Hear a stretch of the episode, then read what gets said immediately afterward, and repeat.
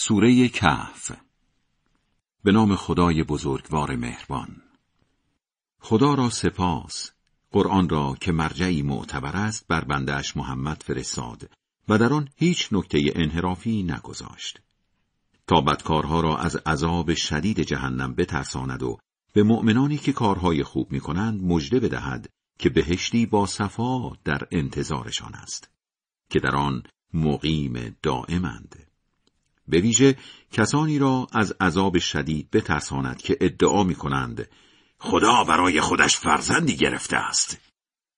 آنها یا به صورت تشریفاتی این ادعا را می کردند مثل یهودیان که عزیر را پسر خدا و مثل مسیحیان که عیسی را پسر خدا می دانستند یا واقعا مدعی این بودند مثل بتپرست ها که فرشته ها را بچه های خدا می دانستند.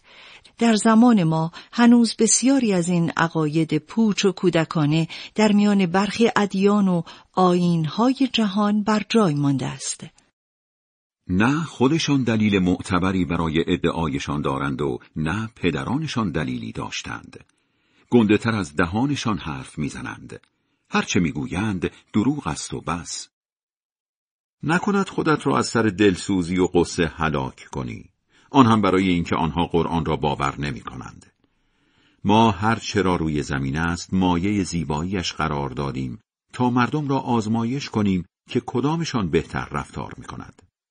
به وقت بلا زمین را با همه زیبایی هایش بیابانی خشک و بیاب و علف می کنیم. نکند خیال کرده ای بعضی نشانه های ما مثل اصحاب کهف و رقیم در برابر این همه نشانه عددی هستند. پانوشته یک. به احتمال زیاد رقیم که به معنای دروش نویسی است نام دیگر اصحاب کهف است زیرا سرانجام نام آنان را بر لوحی حک کردند و بر سردر قار زدند. پانوشته دو. یهودی ها به بتپرست ها یاد داده بودند که برای پیامبر اسلام صلی الله علیه و آله و سلم سوالهایی با این موضوعات مطرح کنند. یک داستان اصحاب کهف.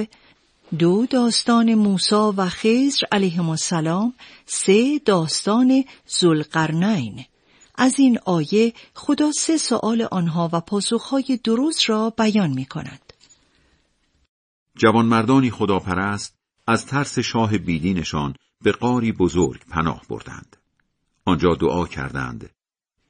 خدایا لطفت را نصیبمان کن و از این مخمسه نجاتمان بده. ما هم به دادشان رسیدیم و آنان را در آن قار چند سالی به خوابی عمیق فرو بردیم. بعد بیدارشان کردیم.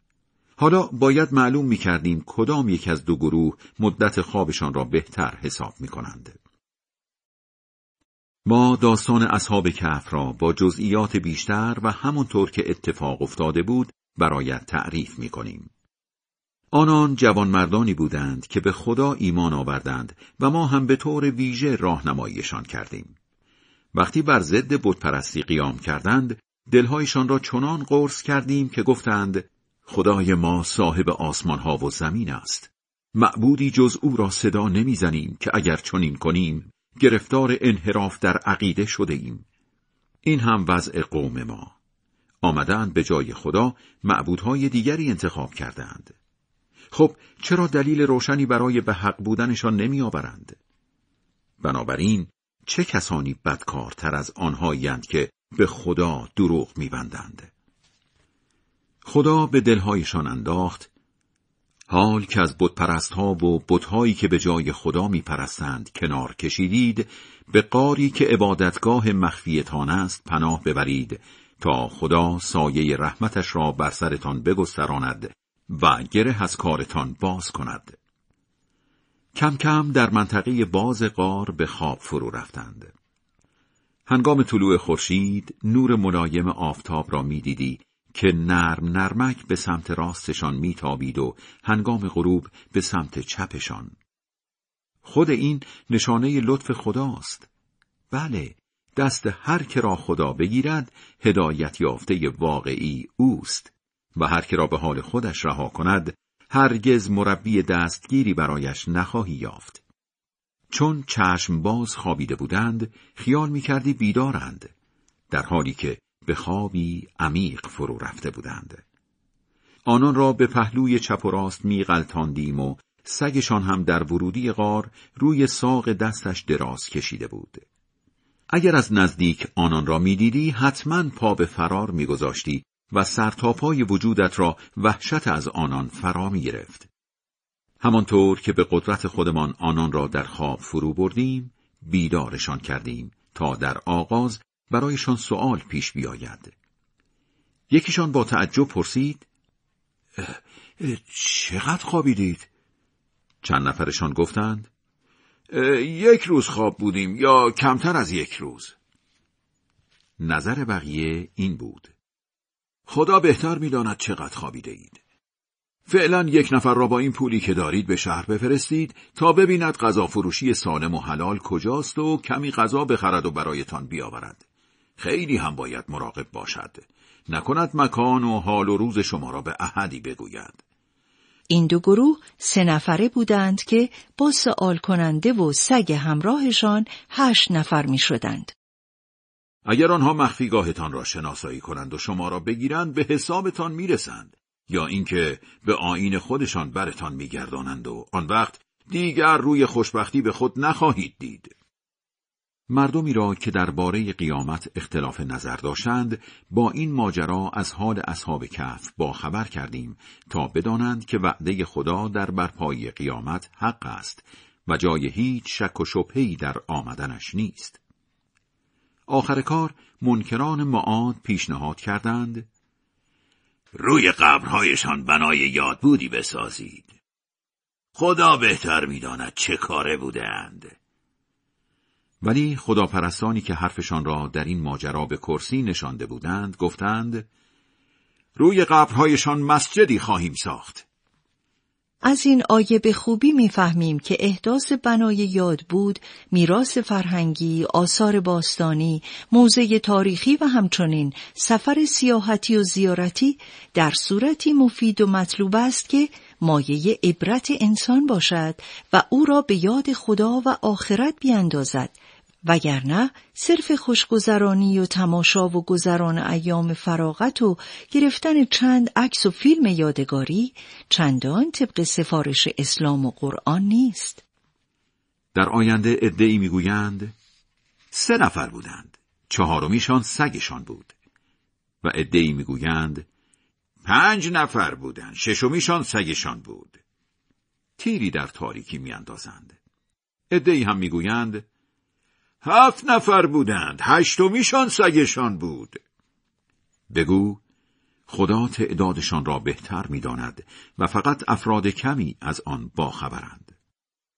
پس جز به قدری که قرآن درباره اصحاب کهف حرف زده است در این باره نه با بتپرست ها و اهل کتاب جر و بحث کن و نه از هیچ یک از آنها چیزی بپرس. همچنین درباره هیچ کاری هیچ وقت نگو فردا حتما انجامش می‌دهم. مگر آنکه انشاء الله بگویی. هر وقت هم یادت رفت انشاء الله بگویی تا یادت آمد بگو و بگو امیدوارم خدا توفیقم بدهد تا قبل از هر کاری همیشه به یادش باشم.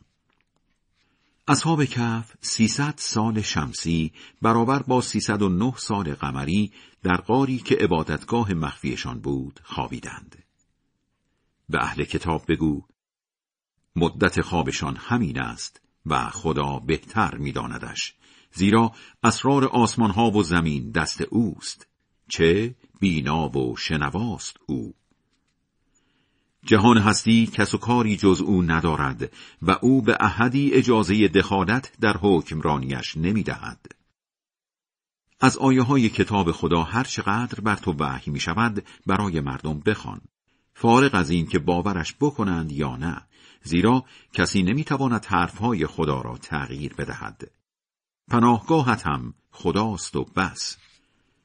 پای مردم مستضعف بیست. همانانی که هر صبح و شب خدا را صدا می‌زنند و دنبال رضایت او هستند. به هوای زرق و برق زندگی دنیا چشم از آنان بر ندار و گوش به حرف ثروتمندهای متکبری نده که دلشان را از یاد خودمان قافل کرده ایم. آنها تابع میل خودشان هستند و اصلا کارشان زیاده خواهی است. بگو این حقایق از خدا رسیده است. هر که می‌خواهد باور کند و هر که می‌خواهد باور نکند. ما برای ستمکارهای حق ناپذیر آتشی آماده کرده ایم که شعله های لای لایش سر تا سر وجودشان را فرا می‌گیرد. اگر هم از شدت عذاب کمک بخواهند با آبی مانند فلز گداخته به فریادشان می‌رسند که حرم آن صورتهایشان را کباب می کند. بد نوشیدنی و بد استراحتگاهی است. البته مسلمانانی که کارهای خوب می کنند بدانند که ما پاداش نیکوکاران را پایمال نمی کنیم. باغهایی همیشه سبز نصیبشان می شود و از زیر پایشان جویها روان است. در آنجا به مچبندهای طلا آراسته می شوند. لباسهای خوشرنگ می پوشند از انواع ابریشم نرم و نازک و در این حال لم می دهند روی تختها. به به چه پاداشی و چه استراحتگاهی برای آن دنیا طلبهای قفلت زده داستان آن دو نفر را مثال بزن. به یکیشان دو باغ انگور داده بودیم. دور تا دور باغها را با نخلهای خرما پوشانده و میانشان هم کشتزاری قرار داده بودیم. میوه و محصول باغها بی هیچ کم و کاستی به راه بود. نهری پر آب هم از هر دو باغ عبور داده بودیم. او درآمد هنگفتی داشت. روزی ضمن گفتگو با دوستش به فخر فروشی پرداخت. من در مقایسه با تو هم سرمایه بیشتری دارم و هم جایگاه اجتماعی بهتری. قدم زنان وارد باغ خودش شد. با آن فخر فروشی ها داشت به خودش بد می کرد. تازه ادامه داد. فکر نمی کنم هیچ وقت این باغ از بین برود. و فکر نمی کنم که اصلا قیامتی در کار باشد. به فرض هم به سوی خدا برم گردانند حتما موقعیتم بهتر از این خواهد بود. دوستش لابلای گفتگو هشدارش داد. داری توان کسی را انکار می کنی که تو را از جنس خاک و بعد از ذره ناچیز خلق کرد و سپس آفرینشت را کامل کرد؟ به عکس تو من باور دارم که قطعا خدا صاحب اختیار من است. کسی را هم شریک کارهایش نمی کنم. چرا وقتی وارد باغت شدی ماشا الله لا قوت الا بالله نگفتی؟ اگر می‌بینی سرمایه و بچه هایم از تو کمتر است اینها اصلا مهم نیست. خدا را چه دیدی؟ چه بسا خدا بهتر از باغ تو را به من بدهد و از آن طرف آفتی از آسمان بر باغ تو بفرستد تا برهوتی بیدار و درخت شود. یا آب باغت طوری در زمین فرو رود که دیگر ابدا دستت به آن نرسد. از غذا عذاب باغش را با محصولاتش از بین برد. وقتی دید باغش کلا ویران شده در حسرت هزینه هایی که برای آن کرده بود دست روی دست می‌زد و می‌گفت ای کاش کسی را شریک خدا در کاروبار عالم نمی کردم. بله در برابر خدا نه حامیانی داشت که یاریش کنند و نه خودش توان یاری خودش را داشت اینجا هاست که معلوم می شود همه کار بودن مخصوص خدای برحق است او بهتر از دیگران پاداش می دهد و عاقبت به خیر می کند. همچنین برای دنیا طلبان قفلت زده زندگی دنیا را به بارانی تشبیه کن که از آسمان میفرستیم و با آن گیاهان زمین میرویند و روی هم موج می‌زنند اما بعد از مدتی خشک و خزان می‌شوند و بادها به هر سو پراکندهشان می‌کنند بله خدا هر کاری می‌تواند بکند اموال و اولاد زرق و برق زندگی دنیاست از آن طرف کارهای خوب ماندنی از نظر خدا ثواب ارزشمندتری دارد و امیدبخشی بیشتری بدان که روزی کوه را به حرکت در میآوریم و با خاک یکسان می کنیم. زمین را صاف صاف می بینی. مردم را در صحرای قیامت جمع می کنیم و احدی را از قلم نمی اندازیم. همه را در پیشگاه خدا به صف می کنند. روز اول شما را دست خالی آفریدیم. اکنون نیز دست خالی پیشمان آمده اید. البته خیال می کردید چون این وعدگاهی برایتان نگذاشته ایم. کتاب جامع کارهای بندگان را آنجا می‌گذارند. قیافه گناهکارها در آن لحظه دیدنی است حراسان از محتوایش. می‌گویند ای وای ما این دیگر چه کتابی است؟ هیچ کار کوچک و بزرگی را از قلم نینداخته است و یکی یکیش را ثبت کرده. بله هر چه کرده اند همانها را به عیان می بینند. پس خدا به احدی بد نمی کند. وقتی به فرشتگان فرمان دادیم در برابر آدم سجده کنید همه سجده کردند جز ابلیس او از جنیان بود و از فرمان خدا سرپیچی کرد آیا به جای من با او و فرزندانش رفاقت می کنید با آنکه آنها دشمن شمایند؟ آنها بد جانشینانی به جای خدا برای ستمکارها هستند. شیاطین را نه در آفرینش آسمان ها و زمین گواه گرفتم و نه در آفرینش خودشان که تازه بخواهند سرپرست شما هم باشند. آنها گمراهتان می کنند و محال است گمراه کنندگان را دستیار خودم کنم. روزی می آید که خدا به بت ها می گوید بتهایی را صدا بزنید که به خیال خود آنها را به جای من پرستیدید. هرچه صدایشان بزنند بتها جوابشان را نمی دهند. بنابراین آنها و بتها را از هم دور می کنیم. گناهکارها آتش را که ببینند می‌فهمند که به احتمال زیاد در آن فرو می روند و دیگر راه خلاصی از آن پیدا نمی کنند. واقعا در این قرآن از هر مثالی برای راهنمایی مردم استفاده کرده ایم. ولی انسان بیش از هر موجودی سر ناسازگاری دارد. با اینکه مردم با راهنمایی های دینی مواجه می شوند، ایمان نمی آورند و از خدا آمرزش نمی خواهند. نکند منتظرند همان مجازات گذشتگان سراغ اینها هم بیاید یا عذاب الهی جلوی پایشان سبز شود. پیامبران را جز مجد رسان و هشدار دهنده نمیفرستیم. ولی جماعت بیدین در حالی که آیه های مرا و هشدارها را به مسخره می‌گیرند با حرفهای بیهوده جار و جنجال راه میاندازند تا بدین ترتیب حق را پایمال کنند. چه کسانی ستمکارتر از آنهایند که وقتی آیه های خدا را به آنها یادآوری می کنند رو برمیگردانند و کارهای زشت گذشتهشان را هم فراموش می کنند. ما به سزای لجبازیشان پرده غفلتی بر دلهایشان می‌کشیم تا حقیقت را نفهمند و گوشهایشان را سنگین می‌کنیم تا حتی آن را نشنوند. اگر هم به راه راست دعوتشان کنی دیگر به راه نمی آیند. خدا آمرزنده مهربان است. اگر می‌خواست به سزای کارهای زشتشان آنها را مجازات کند، سریع عذابشان می‌کرد. ولی چنین نکرد. بلکه برای عذابشان زمان مشخصی تعیین شده است و دیگر آن وقت غیر خدا پشت و پناهی ندارند. وقتی مردم آن شهرها بد کردند، نابودشان کردیم. البته در نابودیشان عجله نکردیم. بلکه برایش زمانی مشخص کرده بودیم. اما داستان دوم موسا برای پیدا کردن خزر به همسفرش گفت به جستجوی خودم ادامه می دهم تا به محل اتصال دو خلیج برسم. هرچند سالهای سال در راه باشم. محل اتصال دو خلیج مکان ملاقات موسی با خضر علیه السلام بوده است.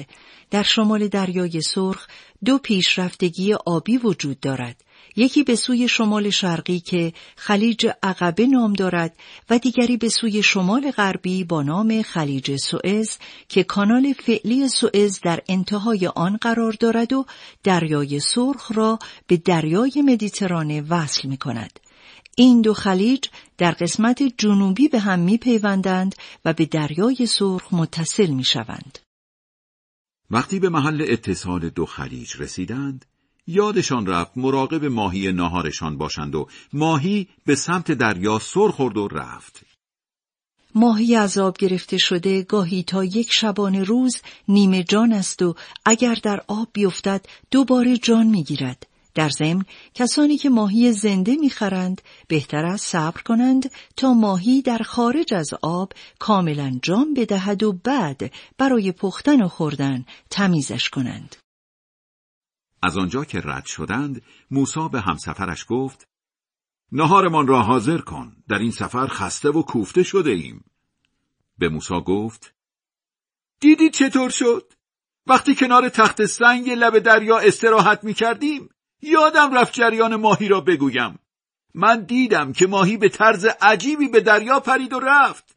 واقعا که شیطان از یادم برد. موسا گفت اتفاقا ما منتظر همین واقعه بودیم. رد پای خود را گرفتند و از همان راه برگشتند. به موسی علیه السلام الهام شده بود که خضر علیه السلام را پیدا کند و از او درسهایی بیاموزد. نشانه مکان ملاقاتشان هم این بود که در آنجا ماهی غذایشان به کمک امواج به دریا می رود. بالاخره بنده از بندگان خاص ما یعنی خز را پیدا کردند که خودمان مستقیم به او ویژگی های ممتاز داده و علم بیواسطه آموخته بودیم. موسا به او گفت اجازه می دهید دنبال شما بیایم؟ می‌خواهم از حقایقی که به شما آموختند و مایه رشد است به من هم یاد بدهید. خز گفت تو هرگز نمی‌توانی پا به پای من بیایی.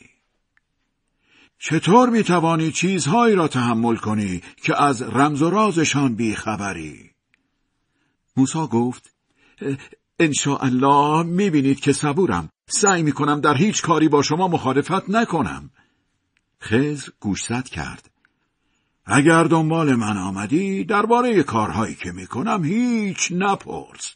تا به وقتش از راز و رمزش پرده بردارم.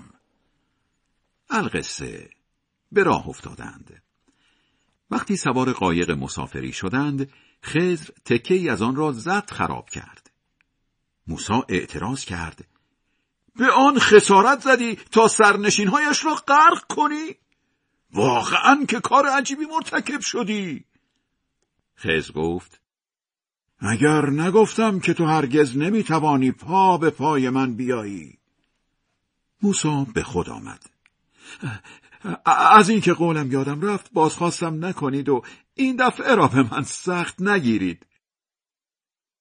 به راه خودشان ادامه دادند. وقتی نوجوانی را دیدند و خزر او را کشت باز موسا اعتراض کرد. شخص بیگناهی را کشتی بیان که کسی را کشته باشد.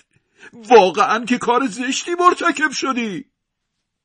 خز گفت مگر نگفتم که تو هرگز نمی‌توانی پا به پای من بیایی؟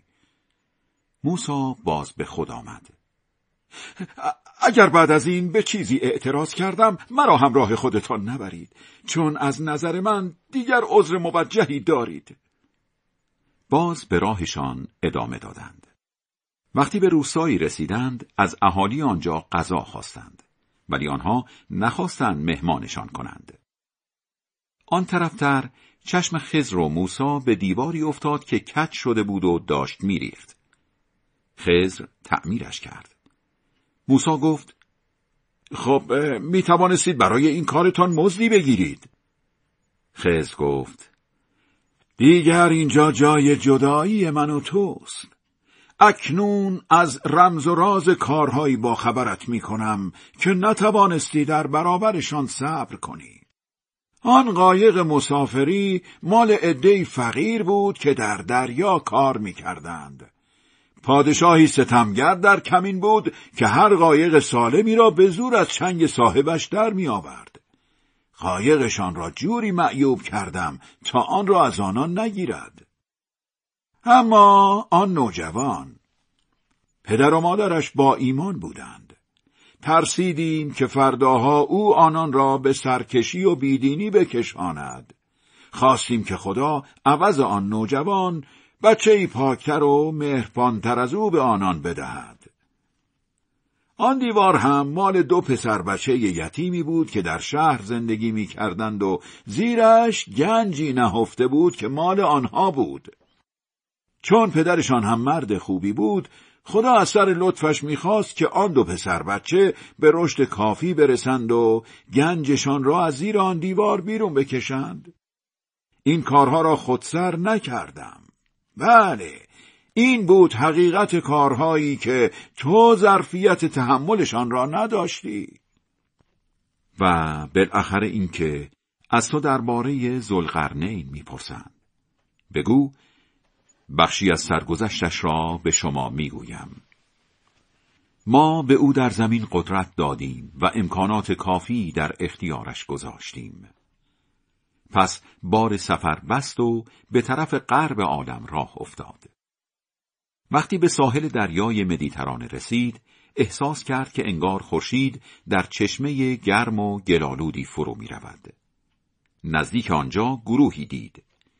به زلقرنین گفتیم یا عادلانه مجازاتشان کن یا با رفق و مدارا با آنان رفتار کن.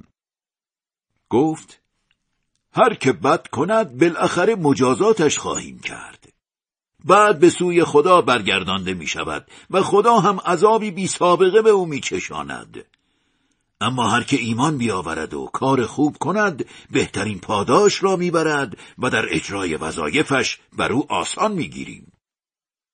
دوباره بار سفر بست و این بار راهی شرق عالم شد. وقتی به کبیری سوزان رسید احساس کرد خورشید چنان گزنده بر ساکنانش میتابد که هر سایه و پوششی برایشان در نظر گرفته بودیم انگار بی اثر است. بله، قصه این بود و ما از احوال زلقرنین کاملا آگاه بودیم. باز بار سفر بست و راه افتاد. وقتی به تنگهی بین دو رشته کوه دیوار مانند رسید، به مردمی برخورد که جز زبان خودشان به راحتی زبان دیگری نمیفهمیدند. با رمز و اشاره به زلقرنین گفتند که یعجوج و معجوج مردمی تبهکارند و با عبور از این تنگه ما را قتل و غارت می کنند. می شود دستمزدی به تو بدهیم تا در این تنگه بین ما و آنها صدی بسازی؟ به احتمال زیاد یعجوج و معجوج همان اقوام مغول و تاتارند که امروزه در چین و اطراف آن زندگی می کنند جالب این که مردم چین با سرعت عجیبی در حال پیشرفت اقتصادی و تثبیت سیطره سیاسی خود بر دنیا هستند. این اتفاق یکی از نشانه های آخر زمان است. گفت قدرتی که خدا به من داده بهتر از دستمزد شماست. فقط با تأمین نیروی کار و تهیه مساله کمکم کنید تا بین شما و آنها صد محکمی بسازم. برایم سنگ آهن بیاورید. موقعی که با پر کردن شکاف هم سطح دو طرفش کرد صدا زد آتش روشن کنید و در آن بدمید.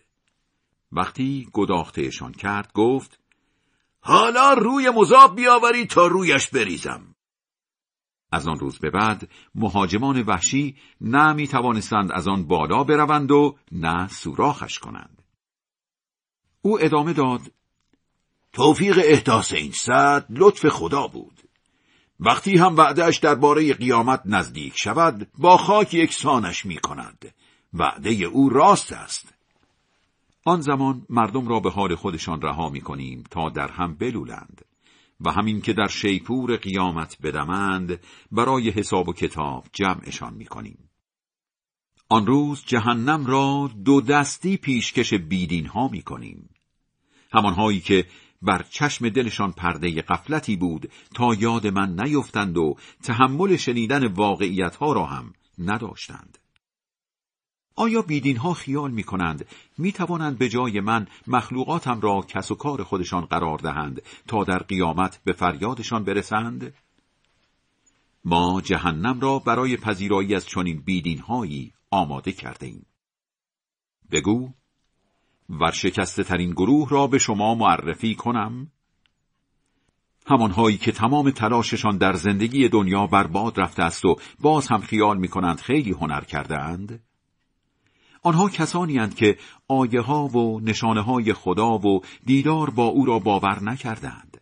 در نتیجه اگر احیانا کارهای خوبی هم از آنها سرزده باشد به هدر می رود.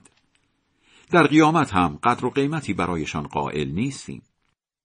این است حال و روزشان چون بیدینی کردند و آیه ها و پیامبرانم را به مسخره گرفتند سزایشان جهنم است. اما مسلمانان درستکار بهشت برتر جای پذیراییشان خواهد بود. آنجا ماندنیند و هوای جابجا شدن به سرشان نمی‌زند. بگو آنچه در این سوره آمد همه حرف نبود.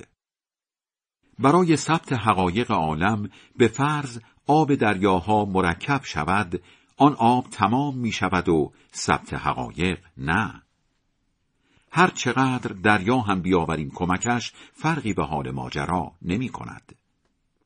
بگو من هم آدمیم مثل شما با این فرق که به من وحی می شود. معبودتان معبودی یگانه است. آنانی که دیدار خدا را آرزو می کنند باید برای انجام دادن کار خوب دست به کار شوند و کسی را به جای او نپرستند. خدای بلند مرتبه بزرگ راست می‌گوید.